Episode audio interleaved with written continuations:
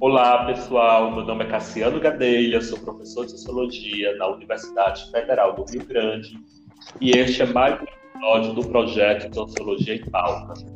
Hoje eu estou com a minha colega, professora Elisa Mara Lozano Costa. Tudo bem, Elisa? Tudo, tudo legal. Bem, nosso projeto da área de Sociologia para as disciplinas ofertadas na modalidade à distância, né, durante o período emergencial, hoje aborda o pensamento de Max Weber. Max Weber, um dos nossos considerados três fundadores da moderna sociologia, ele é considerado um autor clássico. Né? E aí eu te pergunto, por que Weber seria um clássico na sociologia? Olha, Cassiano, é, o pessoal costuma dizer que o clássico é aquele autor que está sempre atual, né? Por mais que Weber tenha é, escrito no comecinho do século XX, né? Weber nasceu em 1864 e faleceu em 1920 né, é, grande parte dos seus textos se localizam nessa época do comecinho do século XX, ele ainda é muito atual, né? Ele nos ajuda bastante a pensar o dia de hoje, né? E tem alguns autores que dizem que o clássico é aquele livro que a gente nunca termina de ler, e para mim, alguns textos de Weber são assim, cada vez que eu leio, parece que eu descubro alguma coisinha diferente, alguma coisa nova que eu fico, poxa, nossa, nunca tinha percebido isso, olha que interessante. É, é bem bacana, assim, e, e acho que é por isso que ele é um clássico, um dos maiores, né, da sociologia.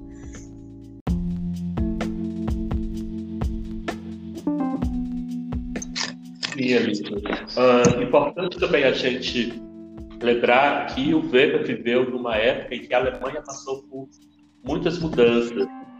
E aí eu te pergunto, né, como esse contexto histórico, qual era o contexto histórico em que a, a teoria de Weber se desenvolveu?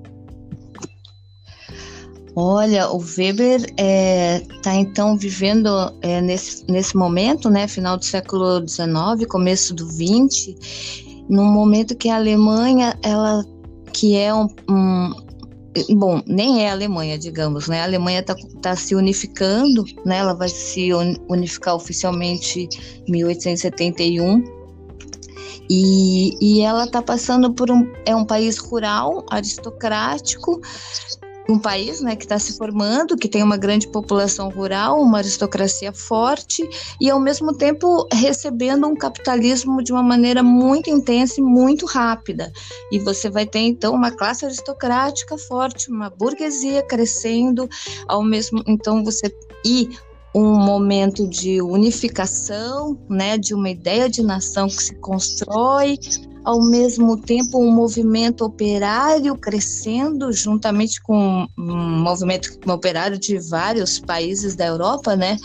Vamos pensar que em 1848 Marx está escrevendo o Manifesto Comunista, né? Então as ligas comunistas, sindicatos, todos eles é, brigando, né, pelas contradições, pelas divisões, pelos problemas nas cidades crescentes, né?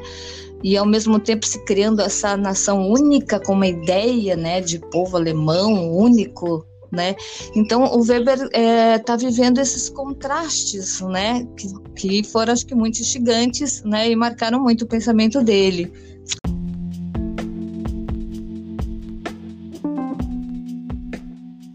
Uma outra pergunta também é sobre o contexto intelectual de Weber, né? em que tradição intelectual Weber se insere, quais seriam as influências, né, pensadores que influenciaram o pensamento de Max Weber? Ah, Cassiano, é, é, a gente acho que pode imaginar que a Alemanha, né, no final do século XIX, ou pelo menos desde o século XVIII, era um país muito interessante intelectualmente, onde o debate filosófico era muito intenso, não só uh, que ultrapassava né, a própria universidade. É, assim como as crianças aqui ganham uma chuteira quando são pequenas, né? Parece que lá eles ganhavam um livro de Aristóteles, assim, porque o debate filosófico é, era bastante intenso, né, na, na Alemanha, tanto no século XVIII como no XIX. E aí, o que, que você tem no século XIX na Alemanha? É... Bom, vamos lembrar que o Marx estava escrevendo, né?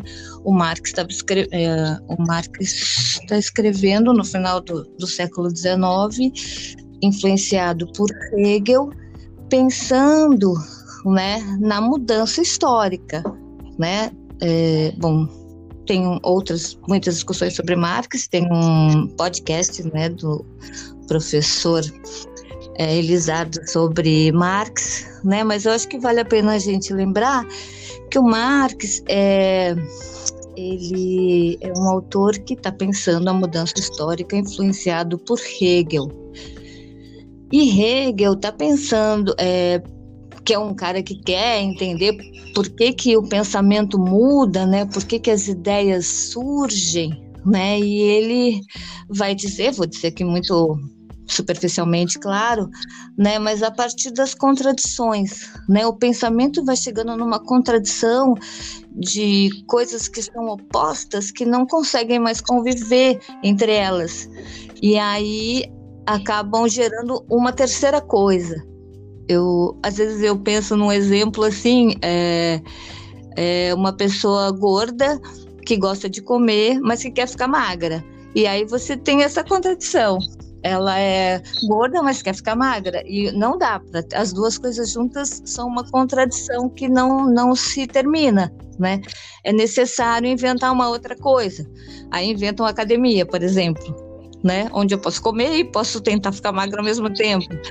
É, é claro, eu estou brincando com isso, né? Mas é um pouco dessa maneira que Hegel está vendo a mudança no pensamento, né, uma mudança no pensamento filosófico, né, no pensamento mesmo, na cultura, né, no espírito. E o Marx, né, influenciado por Hegel, também está pensando a, a mudança histórica dessa forma, porém vai dizer uma crítica, vai fazer uma crítica muito grande a Hegel, né, e vai dizer que a mudança não se dá no pensamento, mas se dá nas questões materiais, nas contradições mais ligadas à produção da vida, né? No reino da produção, né? E é a partir dessas contradições no reino da produção que você começa que são produzidas as mudanças na sociedade. Inclusive as mudanças do pensamento.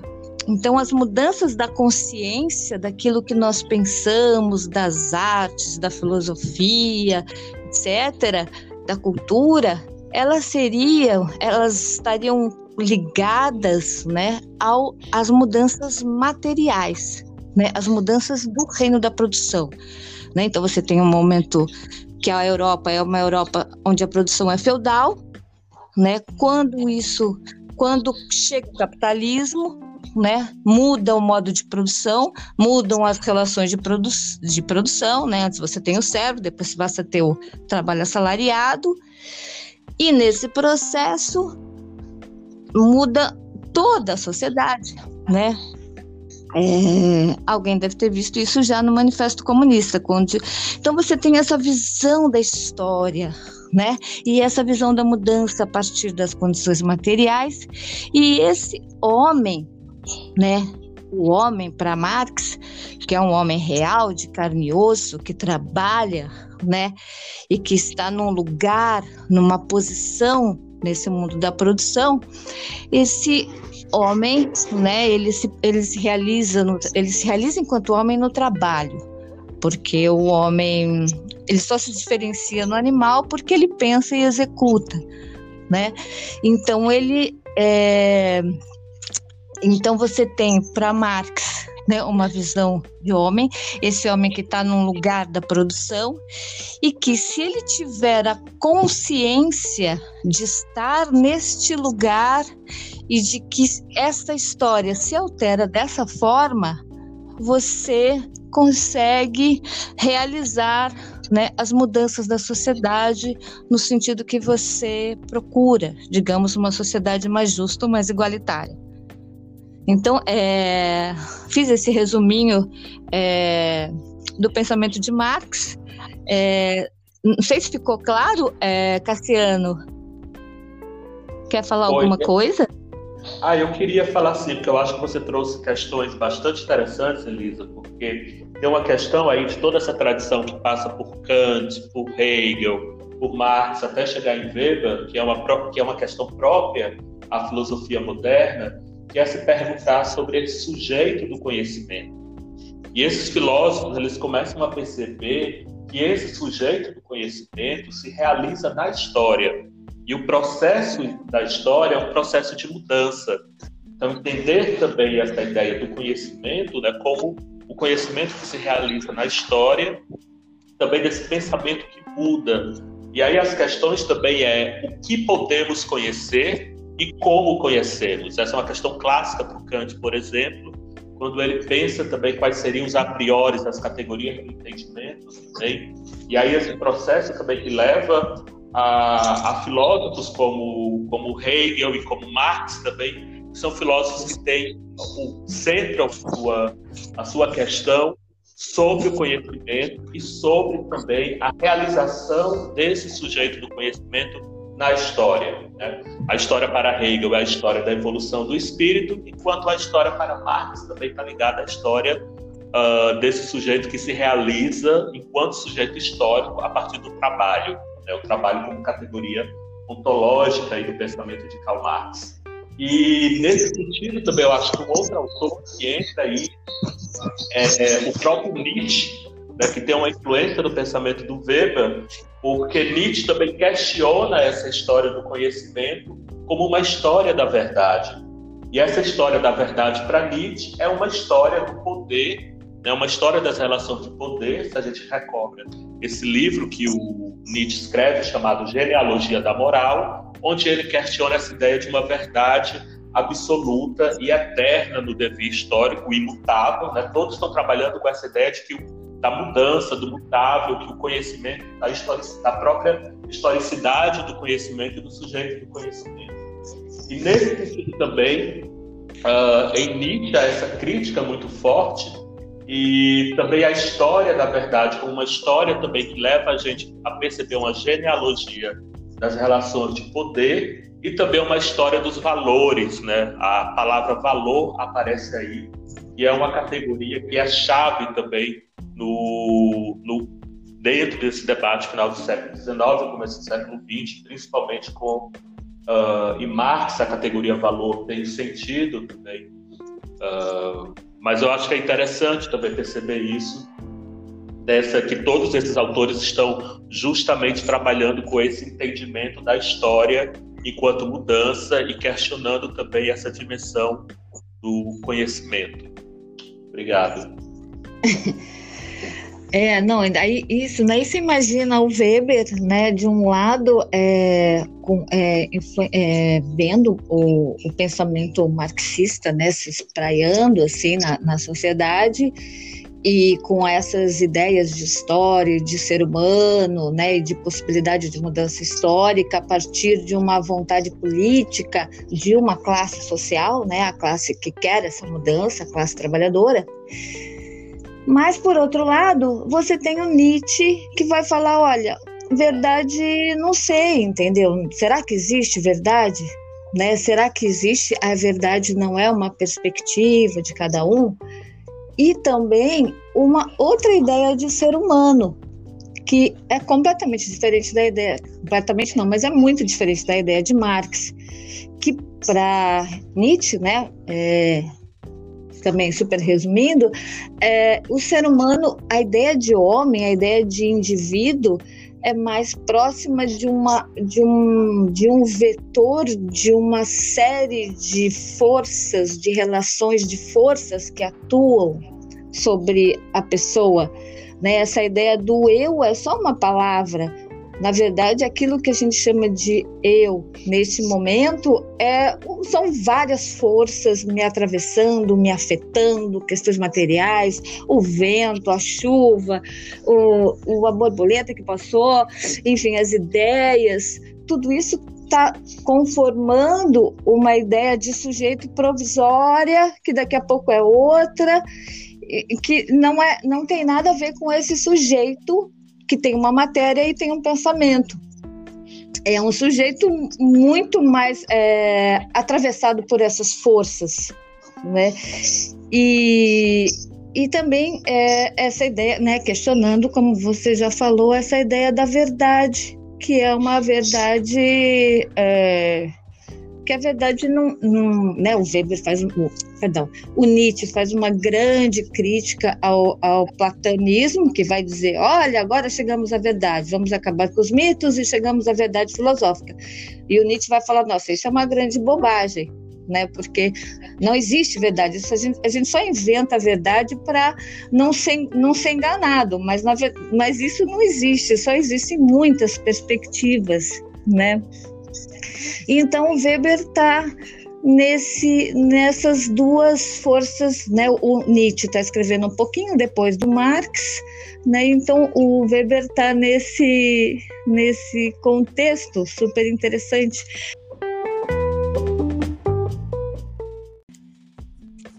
Oi, acho que vale a pena a gente ler uma, uma citação aqui do, do Weber, né, que é que está registrada no texto de, Leandro dos Santos, né, sobre Nietzsche e Weber. vou ler aqui. A honestidade de um intelectual atual, sobretudo de um filósofo atual, pode ser medida por sua atitude com respeito a Nietzsche e Marx. O mundo que espiritualmente e intelectualmente vivenciamos hoje, lembrando, né, o Weber está escrevendo no comecinho do século XX, é, o mundo que espiritualmente e intelectualmente vivenciamos hoje é um mundo substancialmente modelado por Nietzsche e Marx. Interessante, Elisa, esse apontamento que você traz sobre Nietzsche e Marx, né? E, e aí a gente fica com a questão, né? Como, como Weber trabalha com dois autores tão diferentes? É, bom, é só para dizer que além, claro, Weber tem várias outras influências, né? Eu só estou chamando a atenção porque eu acho esses dois autores assim muito contrastantes, né? E como o Weber é corajoso, né? Porque ele é, leva os dois autores muito a sérios muito a sério, né? E isso é bacana. Então ele é, ele estuda, né, direito, economia, né? E em 1897, né, no finalzinho do século XIX, ele se torna professor universitário. Né, e começa e ao mesmo tempo querendo, né, começando a escrever e pensando, né, sobre essas mudanças que ele está acompanhando, né, na Alemanha e na Europa.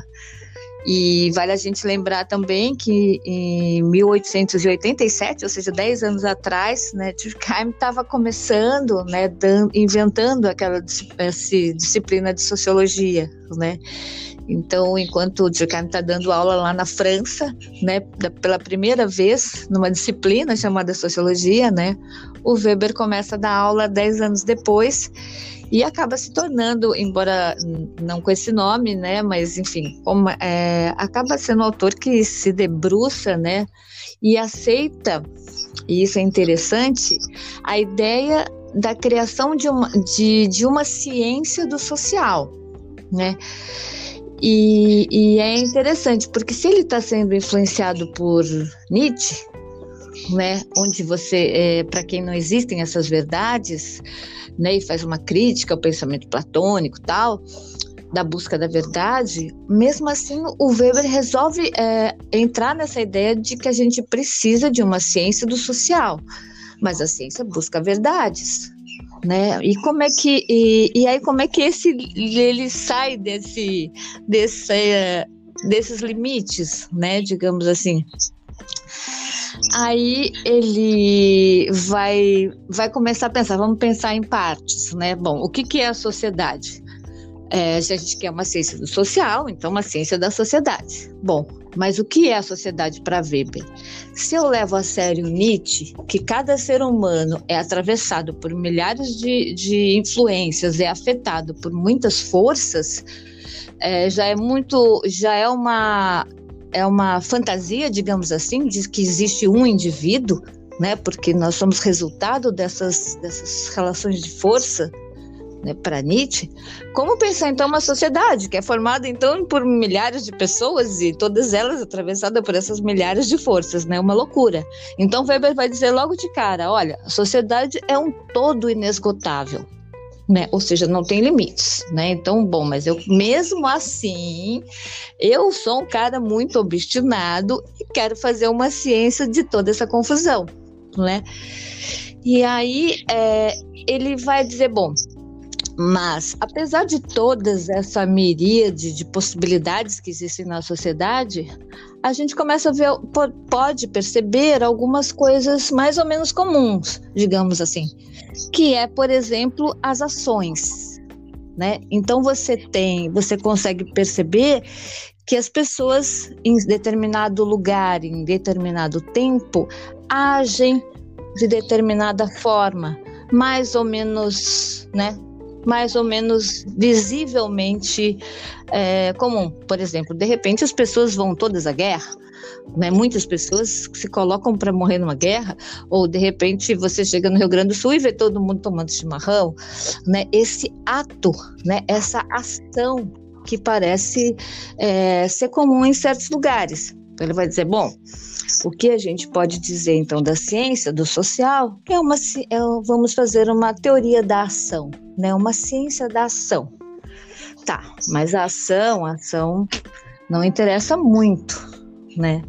Porque não interessa saber as pessoas votam em determinados candidatos.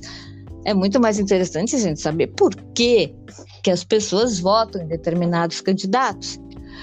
Ou eu estou numa sala de aula por que, que aqui você tem um grupo de pessoas super interessadas e aquele outro grupo totalmente desinteressado naquilo que eu estou falando? Né? Eu estou vendo essas ações, mas eu não sei por quê. Né? E é difícil de saber, porque as pessoas são, né, de novo, movidas por muitas forças. Né? Então, o que, que ele vai sugerir? né? Que o barato da ciência é justamente a gente pensar o sentido da ação. Qual ação? Não qualquer ação. Ah, eu tô aqui bebendo um copo d'água, essa é a minha ação. Mas beber o copo d'água é uma ação que me, é motivada por uma coisa biológica. Isso aqui não interessa para sociologia. O que interessa para sociologia? Algo que eu faço a, alguma ação minha que é relacionada ao comportamento dos outros, né? Cujo, se, perdão, peraí, não é isso, né? Não é uma ação cujo sentido da ação está relacionado ao comportamento dos outros. Ou, como a professora Lara falou lá no outro podcast, como a minha motivação para a ação é orientada né, por essas pessoas outras, né?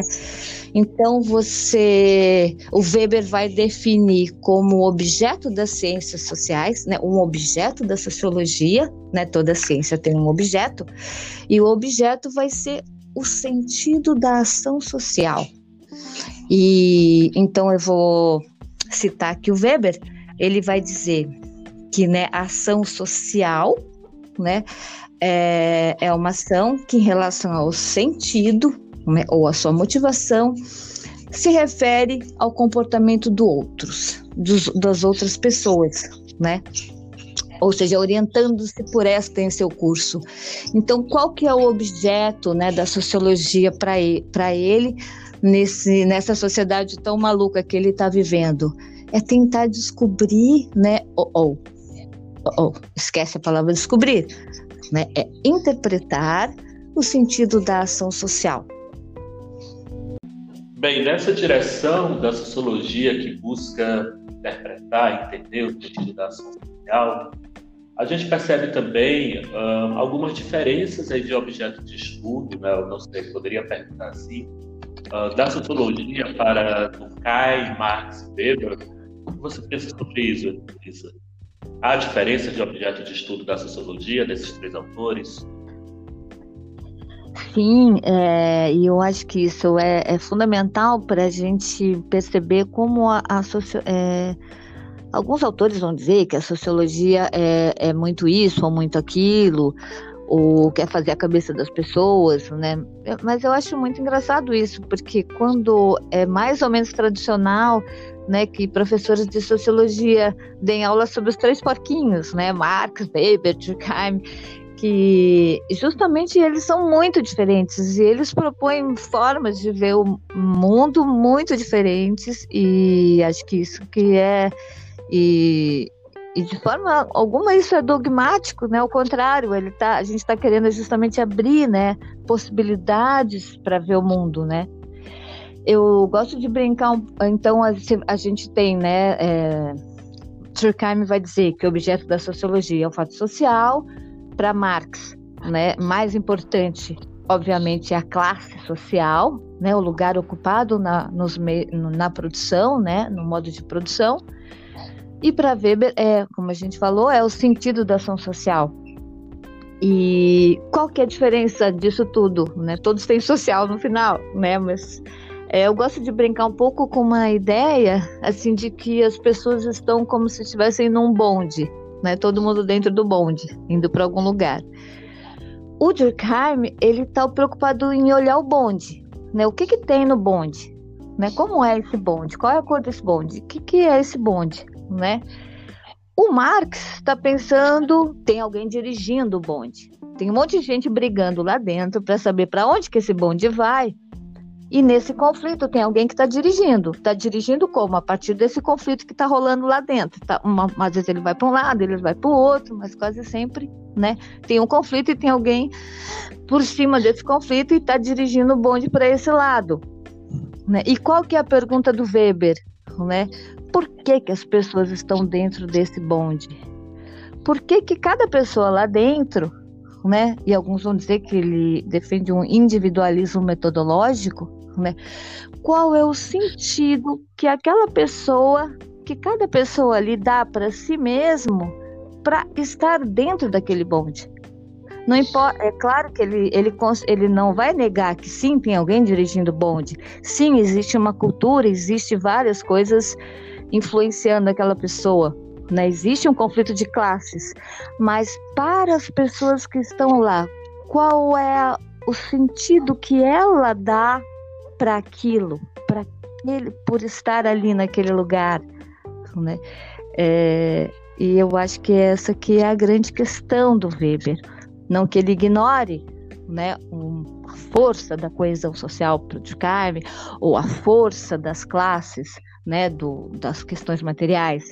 Mas mesmo que isso exista, o, qual que é o sentido que o indivíduo dá ao viver nisso?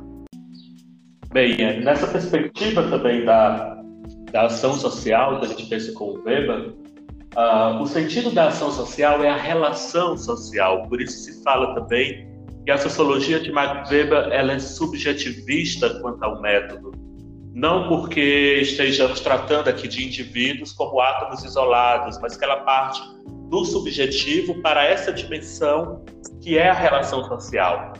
E aí, como ela tem uma proposta também interpretativa, né, uma sociologia compreensiva, eu te pergunto, Elisa, como é possível conhecer o sentido da ação social ou a, a motivação da ação social para Max Weber? É, não é, não é muito fácil não, porque a gente tem que lembrar que ele está contando com aquela ideia lá atrás do Nietzsche, né?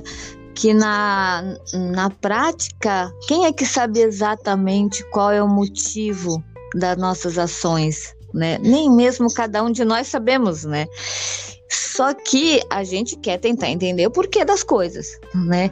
Então, o que, que ele vai dizer? Nós vamos tentar interpretar o que as pessoas esses, esses sentidos da ação a partir tentando buscar evidências, né? Certas evidências que eu vou juntando é, vou juntando essas pequenas evidências e vou montar um tipo social, uma um tipo ideal do que seria esse grupo que eu quero analisar. Por exemplo, eu estou numa sala de aula, eu tenho um grupo de pessoas interessadas e um grupo de pessoas totalmente desinteressadas. E, e a gente, e eu gostaria de saber, porque eu quero, gostaria que essas pessoas desinteressadas começassem a participar da minha aula. Então, qual que seria o papel, né, de um observador inspirado em Weber? Tentar descobrir essas as evidências que demonstrem a falta de interesse. Né? Eles estão muito no celular, eles que tipo de conversa aparece, se é porque é o namorado, se é para não sei o quê. Enfim, várias as, as, pequenas coisas, esses pequenos detalhes que eu posso juntar e dizer a aquele grupo de alunos é assim por causa disso. E o que, que eu estou fazendo? Eu vou criar um tipo ideal, né? Vou criar um, uma tipologia de várias pessoas ali. Eu vou dizer, aquelas pessoas estão, inter, estão desinteressadas porque elas estão preocupadas com outros assuntos no momento, sei lá. São muito religiosos e acham que a minha aula não é religiosa o suficiente ou não, é, não condiz com a realidade delas. Então, o que, que eu estou fazendo para Weber? Né? Eu estou construindo, porque na verdade a gente não tem a menor ideia né, do que, que cada um de fato sente, o que cada um de fato pensa. É, e isso é, eu acho muito importante para o professor que lida o tempo inteiro com grupos de pessoas, ter um pouco essa humildade de aceitar que, olha, eu não sei, na verdade, o que, que aquelas pessoas pensam ou por que, que aquelas pessoas agem, mas eu juntando algumas evidências, eu vou, é, vou lidar com isso. E todo mundo o tempo inteiro faz isso. Né? A gente cria, né? Eu vou dizer que existe o um grupo de pessoas que votam em determinado, determinado candidato, por exemplo, porque as pessoas acreditam em tal coisa. Na verdade, eu não sei o que, que cada um está pensando. E Weber jamais está preocupado em saber exatamente o que cada um está pensando, porque são milhares de coisas. Mas a gente vai construindo a partir dessas evidências. Para nos ajudar a ver isso, a pensar sobre isso, a, a, interpretar, a compreender. Weber nunca vai falar eu vou entender o real, ou eu vou saber, ou eu vou analisar o real porque isso dá a impressão que a gente vai saber exatamente o que está acontecendo. Não, Weber não vai fazer isso, ele vai dizer, vou só interpretar a partir dessa construção que eu vou fazer. Para nos ajudar, ele deu uma ideia de falar assim: vamos, eu vou, vou criar certos tipos né, para nos ajudar. Então ele imaginou alguma coisa assim.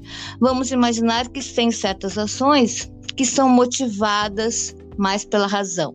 Então ele vai chamar de ação social racional. Essas ações sociais racionais podem ser direcionadas a um fim ou a um valor.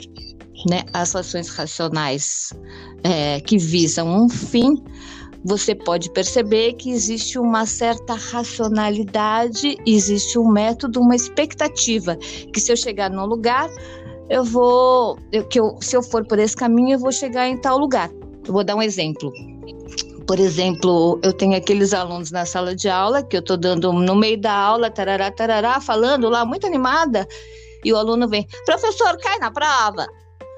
Ou seja, é, digamos assim, então eu vou interpretar, né, essa, essa ação desse menino ou dessa pessoa, falando, bom, ele, tá, ele está aqui na sala de aula porque ele está numa atitude racional com respeito a fins. O objetivo dele é passar de ano e não exatamente aprender ou conhecer Max Weber ou qualquer outra coisa. Né? Então eu posso usar esse, esse conceito para me ajudar a pensar o que, que aquele cara talvez queira, né? Uh, aí o Weber vai ter um outro tipo que ele vai dizer, bom, ação racional com respeito a valores. Então, é, eu estou racionalmente defendendo determinadas ideias estéticas, religiosas.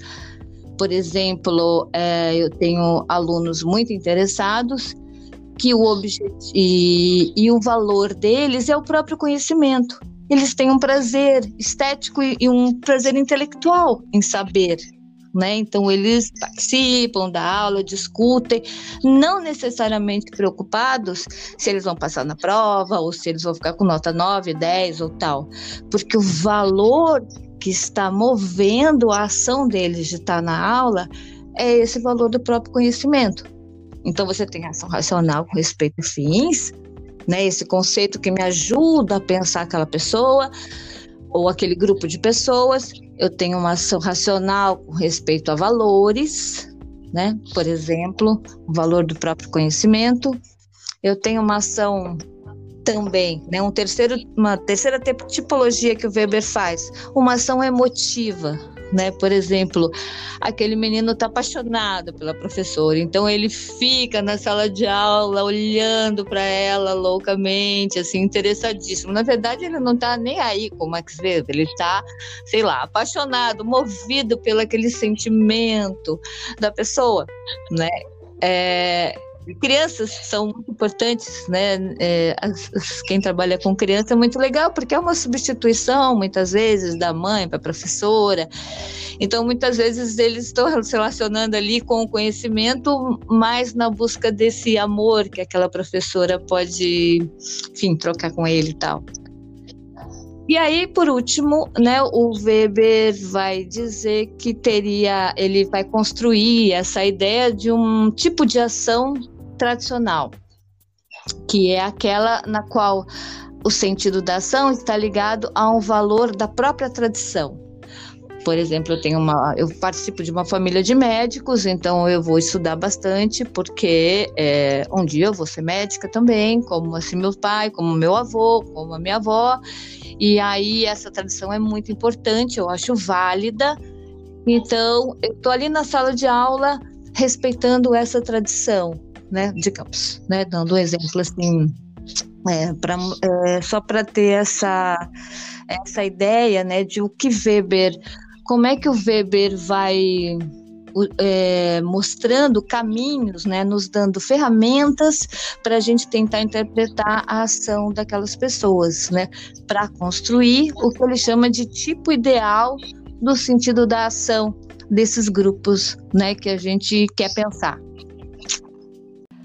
Só vale lembrar também, Cassiano, que quando o Weber fala de tipo ideal, ele não está dizendo que é um tipo modelar ou exemplar, mas apenas ele está salientando que quando a gente tenta compreender a ação de um determinado grupo, a gente nunca sabe exatamente o que, que faz as pessoas agirem daquela forma, mas a gente interpreta a partir de certas evidências e vai dizer as pessoas fizeram isso motivadas por aquilo, mas é sempre uma interpretação, é sempre uma construção teórica que pode ser que outras pessoas vendo as mesmas ações interpretem de outra forma, né, de maneira também coerente. Né? Então é uma construção típico ideal.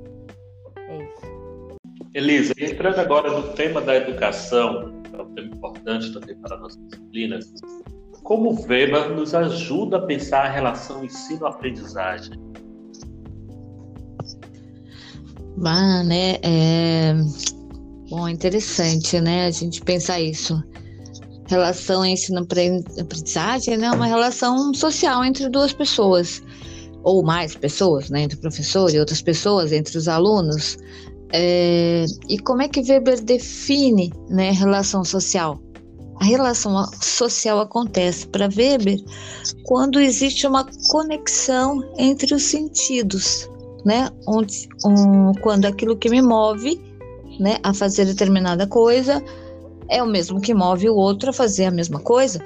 Né? Então, se eu estou numa sala de aula e eu estou dando uma aula sobre Weber e tem pessoas muito interessadas no pensamento alemão do século XX, ah, maravilha! né? Temos uma relação social perfeita, né? Vamos ficar horas falando de Weber. Agora eu tenho, tô lá querendo dar minha aula e tem gente que pensando no namorado, pensando no fogo da Amazônia, pensando em qualquer outra coisa. Né? Ele tá lá só esperando dar a hora para sair correndo para ir fazer outra coisa. ou seja, as relações social não está acontecendo, né? Então, é, para o professor, né, às vezes a gente dá sorte, né, de ter alguém que está é, com aquele imbuído daquele mesmo, daquela mesma motivação e muitas vezes não.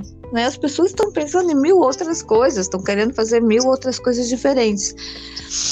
E aí a gente pode tentar, né, é, digamos, usar né, da possibilidade de domínio, de dominação que o professor tem para querer que as pessoas é, acabem, assim, para as pessoas pensarem sobre aquilo, estudarem aquilo que vai cair na prova ou por algum outra, um outro mecanismo.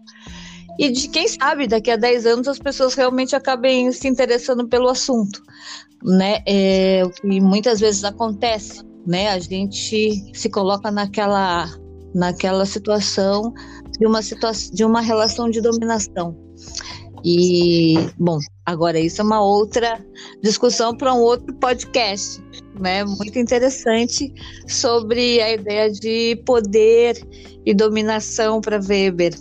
Quem sabe na próxima oportunidade, Cassiano? Sim, quem sabe. Elisa, e assim, a gente discutiu muita coisa, o Weber é um autor muito complexo, muitos conceitos, ideias. E aí eu queria te perguntar também sobre algumas dicas de leituras, bibliografia, para quem quiser conhecer mais sobre Weber, se aprofundar na sociologia uh, de Max Weber, né? o que é que você recomenda aí das suas leituras, dos seus estudos? Quais são as dicas que você daria? É, a gente essa, essa fala assim foi especialmente baseada no, naquele livro Economia e Sociedade, que é um livro grande, que na verdade é um compêndio de vários textos de Weber, é, organizado pela mulher dele, é, que chama Economia e Sociedade, que está logo no primeiro capítulo, né, os conceitos sociológicos fundamentais, que seria assim, que nos ajuda bastante a, a entender o instrumental do Weber, né? Algumas, algumas falas que eu fiz estavam é, ancoradas na ideia do, nas ideias do Gabriel Kohn, que é esse estudioso, tem um, um livro bacana chamado Crítica e Resignação sobre o Weber, e também um pouco nessa relação é, com Nietzsche, é esse texto que eu já falei do Leandro dos Santos, que chama O Mapeamento das Aproximações entre Weber e Nietzsche tem uma coleção que é a coleção Grandes Cientistas Sociais da Ática, da editora Ática, que tem uma seleção de textos, né, e também é, que também é base um pouco dessa fala, especialmente um texto que chama Objetividade das, nas Ciências Sociais. E essa objetividade é entre aspas justamente porque tão difícil é, né, e tão interessante é pensar as relações sociais né, é, de uma maneira objetiva, né, séria, né, muito mais interpretativa, compreensiva, né, vai dizer o Weber. Ai, que ótimo! Muito obrigado pelas dicas. E é isso, pessoal. Eu, professor Cassiano Gadelha, me despeço de vocês e desejo bons estudos. Ok, pessoal, espero que vocês aproveitem bastante o Weber, que é um autor incrível, né? Um abraço a todos. Tchau, obrigado, Castiana. Obrigado, Elisa.